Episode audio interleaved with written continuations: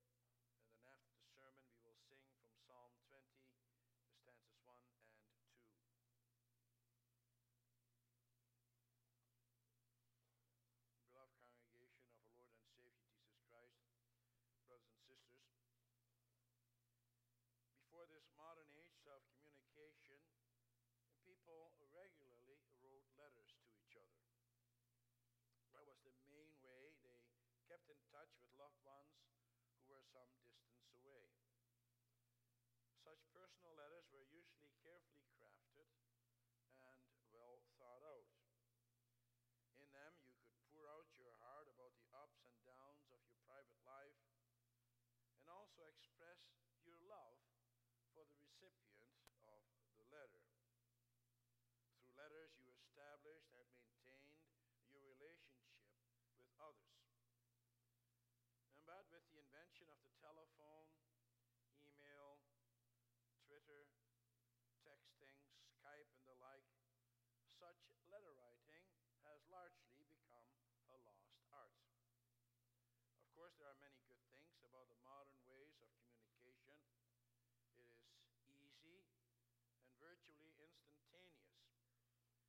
much easier now to keep in touch with each other from a distance than ever.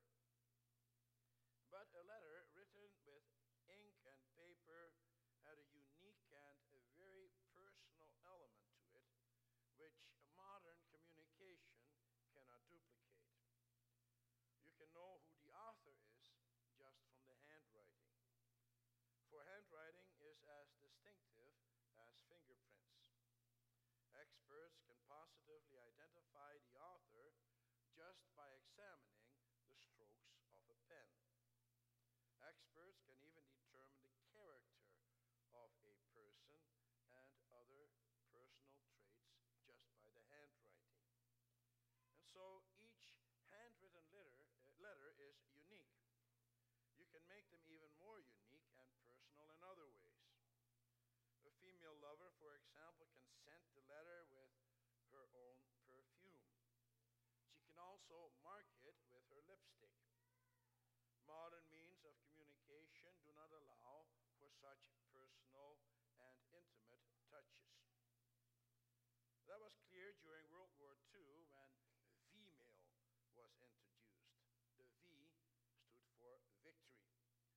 so victory mail.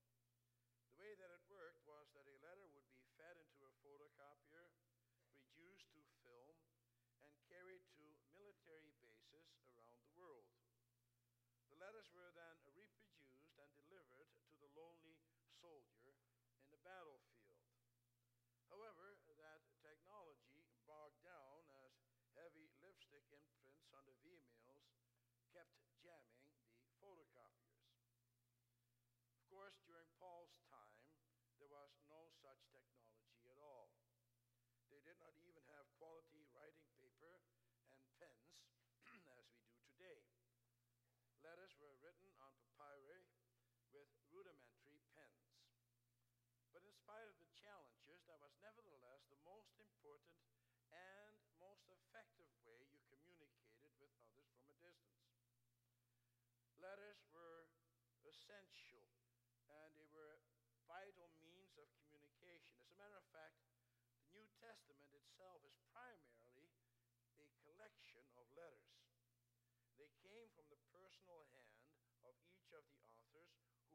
inspired by the Holy Spirit.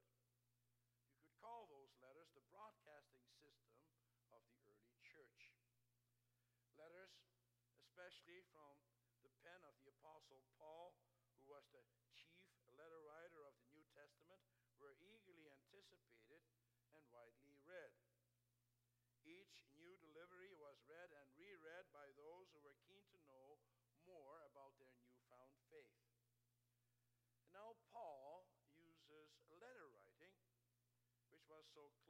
associated with the church, as a metaphor for the church at Corinth itself. He says that the church at Corinth, and so the people that comprise the church, are his letter from God and to God and to the rest of the world. They are his letter of recommendation. Of course, the primary author is God himself, and that is also whom he preached. And so they are the affirmation of the gospel of the Lord Jesus Christ. The message that he preached and that he spoke to them in their homes became engraved on their hearts. Because he was the engraving instrument, Paul calls them his letter. And, brothers and sisters, in the same way, you are also my letter. Of course, I'm no Paul. And there lots of other people who have written their messages on your hearts your parents, your teachers, your peers, many others, also other ministers. And those messages were not necessarily always spoken with the greatest wisdom and discernment, using always the right kinds of words. As we heard two Sundays ago, we all use stinky language at times. The fragrance of Christ is frequently absent, and that applies to me as well. But for more than 11 years, I have ministered to you in your homes, at your hospital beds, in my study, in my catechism and pre-confession classes, in premarital classes, and in many, many other personal contacts, and especially from this pulpit. This morning, we are going to look at what it all means. What does it mean to be a letter from Christ? And in what way am I the author? The theme is as follows You are my letter from Christ. And then we first will look at my personal letter to you. And then, secondly, you as my personal letter. And then finally, you and I as living letters. When you called me to be your minister almost 12 years ago, you not go by any letters of recommendation. You did not have letters from my former professors at the theological seminary. If you had, you might not have called me. And you didn't require any letters from my former congregation either, from the churches at Houston or Neerlandia. Why not? Because you already knew me. You knew me because I was your neighboring minister for eight years. You knew me just not just by reputation, but also by personal contact. For I preached from this pulpit once in a while, and I also ministered among you as church visitors and in other capacities. And in spite of that, you called me. You were willing to overlook my weaknesses, and you wanted to have God's word preached. Paul's situation, in a certain sense, was somewhat similar. The church at Corinth also knew him quite well. And that is why it is surprising what he says to the church when he writes, Do we need, like some people, letters of recommendation to you or from you? Now, why would Paul say that? Well, he says that because now they are acting as if he is a stranger.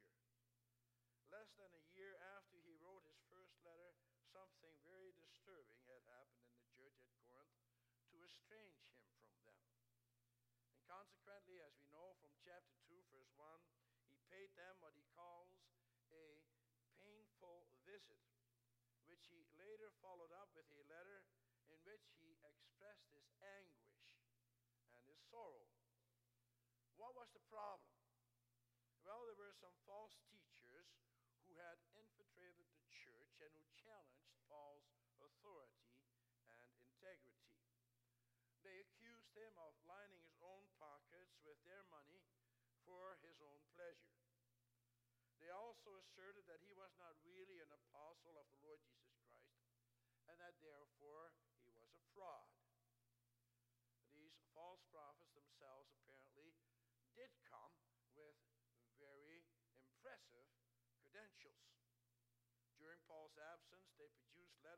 introduction which glowingly testified to their many abilities and talents. And such letters of recommendation were a common practice in those days. But those letters from these false prophets were likely either forged or embellished by others with ulterior motives. And these letters were a false representation of who they really were. It is clear from this whole letter of Paul that these men were petty, greedy, and full of jealousy. They were conniving manipulators of other people's affections. Their motivation was self promotion and personal enrichment. And now you can see why Paul starts out this chapter in the way that he does, and why he defends his ministry throughout this letter. He tells them that he, of all people, should not need such second hand testimony. For the Corinthians knew who he was, and they had experienced firsthand what a sincere and godly man he was. He lived and ministered among them for a year and a half, and he put his heart and soul into, the, into his ministry. He showed how much he loved them, and he was even willing to risk his life for them. For at times he even feared for his life. At one time he was so afraid that he needed special assurance from God himself to keep on going. And so the Lord God spoke to him in a vision, as we know from Acts 18, verse 9. And the Lord said to him, Don't be afraid. Keep on speaking. Do not be silent, for I am with you. And no one is going to attack and harm you, because I have many people in this city. Paul loved the people at Corinth. He did not need any letter from anyone to prove that.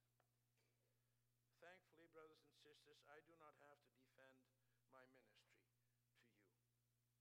As far as I know, there is nobody attacking me in my ministry. And there are no false prophets in your midst either who want to supplant me. If there are, I'm not aware of it. And that's not because I was such an excellent minister who is beyond reproach. I'm painfully aware of many of my own weaknesses and faults, and ignorantly, ignorantly unaware of faults and shortcomings that you see and graciously have not confronted me with. There are many things that I think I should have done or should not have done, and sometimes I've had sleepless nights about it saying certain things that I shouldn't have said, also in council meetings, and I pray to God about it. I can say the same thing as Paul, namely that we are totally insufficient in ourselves. And Paul is not afraid to remind them of the kind of sinful man that he is. And frequently he refers to himself as the least of all apostles. He even says about himself that he is the worst of all sinners And he does not boast about his ability to preach either. He writes about the criticisms that others had about his preaching in chapter 10 of this epistle. In verse 10 of chapter 10, he writes Some say his letters are weighty and forceful, but in person he is unimpressive, and his speaking amounts to nothing. And he also admitted in chapter 11, verse 6, that he is not a trained speaker some of those false prophets that came along were. But throughout, he makes the important point that what he preaches is Christ. Without Christ, you have nothing, and without Christ, you are nothing. But with Christ, you are everything, and you have everything, for he perfects us. Paul says, Our sufficiency is from God. What a tremendously comforting statement that is. And that's certainly true for me. The Lord Jesus Christ supplies us with everything that we need. And He washes us clean through the blood of His Son.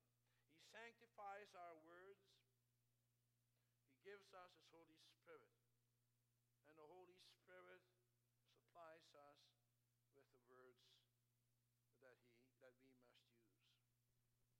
At times, too frequently, I'm afraid, I would come, I would sit in my study and I'd be trembling because I thought I don't have a message sufficiently enough to give to the people. And then when I get on the pulpit, you feel the power of the Holy Spirit who moves you. It is the Holy Spirit who sanctifies you, who gives you the word to speak, especially if you want to be faithful. When I first started preaching, I was afraid. To some extent, I still am. Afraid of saying the wrong thing, of not getting the message across, of not doing justice to the Word of God, of boring you to tears. But then, time and again, I was reminded of the Holy Spirit, brothers and sisters. And when people tell me that they are encouraged by the message that I preached, then I'm often surprised. How can that be? Because I know that whatever I bring is not so profound.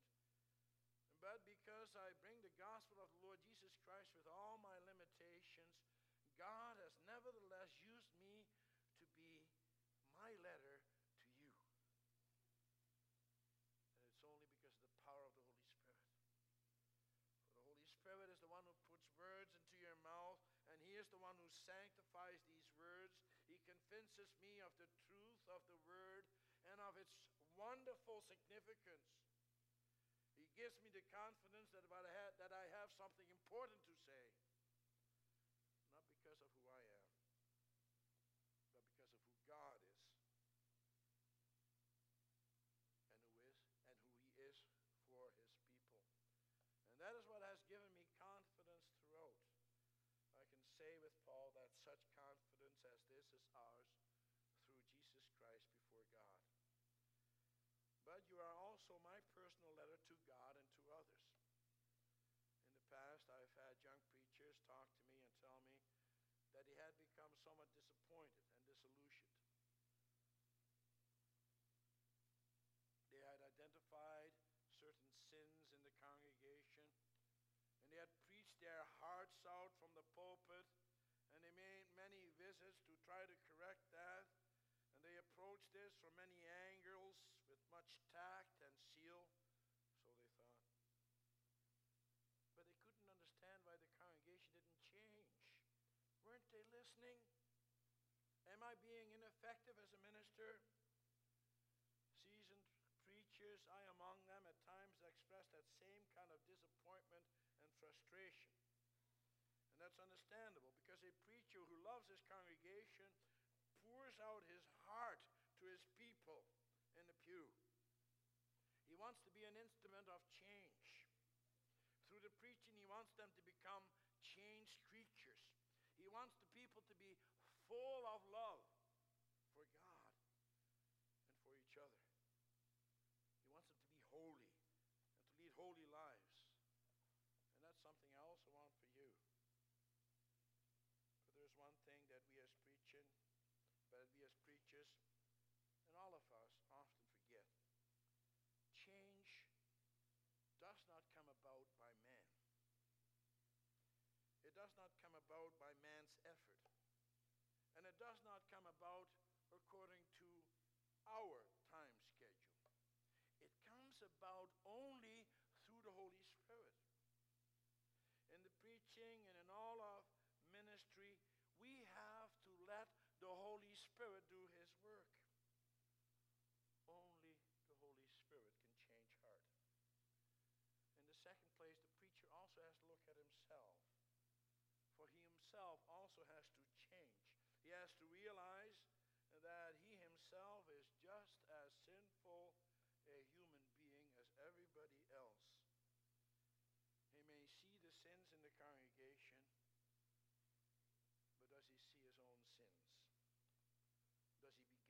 yourself.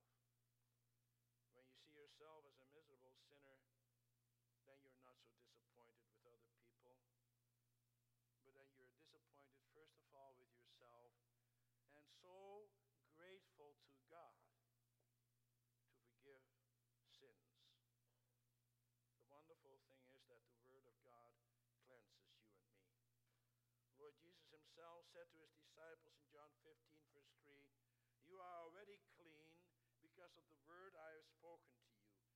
And then he tells them, Remain in me, and I will remain in you. Think about what sinful men these disciples were. Think about the things they did and said, for example. Not long after the Lord Jesus spoke these words, Peter denied him three times. And even after Pentecost, Peter continued to show himself to be a sinful man. For Paul even had to rebuke him in his letter to the Galatians in chapter 2, verse 14, about saying one thing and doing another. He preached that the gospel is equal for everybody, yet because of the Jewish convert, he, converts, he forced the Gentiles to follow Jewish customs. He was being hypocritical, and Paul called him on it. So the Lord uses sinful men to bring his word. The wonderful thing is, brothers and sisters, that even though it is brought by flawed individuals, the gospel is preached. And that word cleanses you and me. Of course, you have to take it to heart. You have to want to change every day. You have to continue to fight against your sins, to fight the good fight of the faith. You have to want to be holy. But as Paul says elsewhere, not that I've already obtained it, but I press on to make it my own. Let's not forget that we only have a small beginning of the obedience that God requires from us. We don't come together every Sunday because we are such good people. And I have not been your minister because I'm such a good man. No, we come together because we're sinful. We come together because we need to hear about the forgiveness of sins and to be encouraged to live holy lives. We come together and are a church community together because we so desperately need to hear about the gospel of salvation through no merit of our own And that's what you want to hear, isn't it? You do, I know. Every Sunday, this church is full. People listen to the preaching. But the content of the preaching? Well, the preaching, first of all, is the forgiveness, is the proclamation of the forgiveness through the blood of the Lord Jesus Christ. It is a declaration that God has made that wonderful covenant with us and that He loves us in spite of our sins In this way you have been and are my personal letter from Christ. My words, the words that God has put into my mouth, are engraved on your hearts. And that is also what I can boast about and about you and be proud of each and every one of you. And that may sound strange in your ears. But I'm not saying anything different than Paul said to the He boasted, he used that word, about their eagerness to support the ministry of the gospel financially. How to help the poor in other churches. He says in chapter 9, verse 2 of this second letter of, to the Corinthians, For I know your eagerness to help, and I've been boasting about it to the Macedonians. And then he says in verse 13 of that chapter, because of the service by which you have proved yourselves, men will praise God for the obedience that accompanies your confession of the gospel of Christ and for your generosity in sharing with them and everyone else. And so Paul says many other glowing things about them. Brothers and sisters, I could do the same thing to others. I could boast about you, for example, to Reverend Hollander extended the call and who has now not accepted the call, but the Lord will provide. Boast to him that this is a church that loves the gospel and that the Emmanuel Church wants to support the ministry of the gospel in every way. Oh, sure, I know that this is not perfectly done by you, and not everybody contributes the same. But that is the main message that goes out from you as church. There is a love for the gospel. That's the kind of letter you are. And you are a living letter, not written on tablets, tablets of stone, but written on the hearts of flesh. That's the third point. You are living letters, not dead letters. What does that mean? Well, some letters kill. When you get a letter of dismissal, then that letter is sent to kill your relationship with your boss and his company. The Dear John letter is also a letter that kills. It puts an end to the relationship of two former lovers. It is a letter that tells you that you don't quite measure up, that you don't have what it takes. But that's not what applies to you and to me. We're not dead letters. We're not letters that kill. Why not? Because we are, first of all, letters from Christ. And because of Him, our relationship is always on and will never be broken. It is always a relationship of love. He sends us His letters with perfume on them, so to speak. They have His fragrance. You have His fragrance on you. And He also seals those letters with His lips because they are His letters of love. They are intimate letters. We are letters not written with pen and ink, but with words written on our hearts. Paul says that the Lord has made him sufficient to be a minister of the new covenant. The covenant is a relationship. It is a relationship of love. And it is a relationship that God established unilaterally. That means by himself. In which he makes wonderful promises to the ones he loves, to you and to me. And we know, brothers and sisters, that God never, ever goes back on his promises. We can always count on him to keep his promises. Also, the promise that he just made to little Devin Vanderveen to be his God into eternity. Oh, sure, there are two parties of the covenant, and the one party can walk away from the covenant. The only one that can do that, however, is you or I, because God doesn't do that. He remains faithful. The breaking of the covenant only happens when we no longer want anything to do with Him. If you reject Him and everything that He stands for, and then He will also disown you. But then you have broken the covenant and not He. But when Christ lives in you, even though you sin against Him all the time, you are automatically a living letter. Because it is Christ who keeps you alive. Paul mentions here those tablets of stone. And that refers to the two tablets of stone that Paul received, that Moses received from the Lord God at Mount Sinai, in which the Ten Commandments were engraved with the fingers of God. Brothers and sisters, how wonderful that God gave us those Ten Commandments. Do you know why? Well, because those Ten Commandments, those ten words of the covenant, they describe that loving, living relationship with God. However, don't think that with his commandments, God was trying to tell us only if we keep those laws perfectly, that then and then only we would be acceptable in his sight. No, it's impossible for us to keep the law. And he knows that very well. And so those laws were never meant to establish our relationship with God. No way, they were given to describe what such a relationship looks like.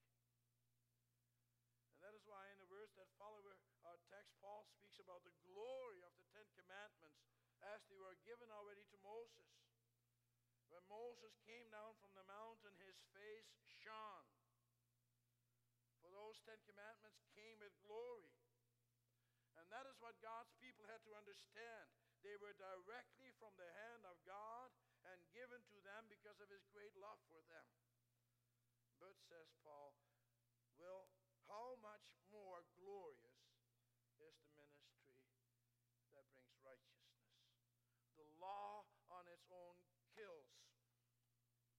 That is because through the law we stand condemned.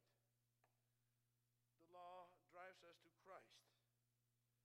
And now Paul is speaking after Christ has died for our sins. Our righteousness is through whom? Through him. It is only because of Christ that we are alive, truly alive. Because he the one who has kept the law for us. And now through the Holy Spirit, God's laws have been written on our hearts. And that's what Jeremiah already prophesied in chapter 31, and which the author of the letter to the Hebrews confirms in chapter 8. He writes his laws on our hearts. And he uses the Holy Spirit who burns away our impurities and who makes us alive to God and to each other. We do not accept each other on the basis of the good or the bad things we do. We accept each other on the basis of what God has done. And it is only for that reason that we can be a church community together.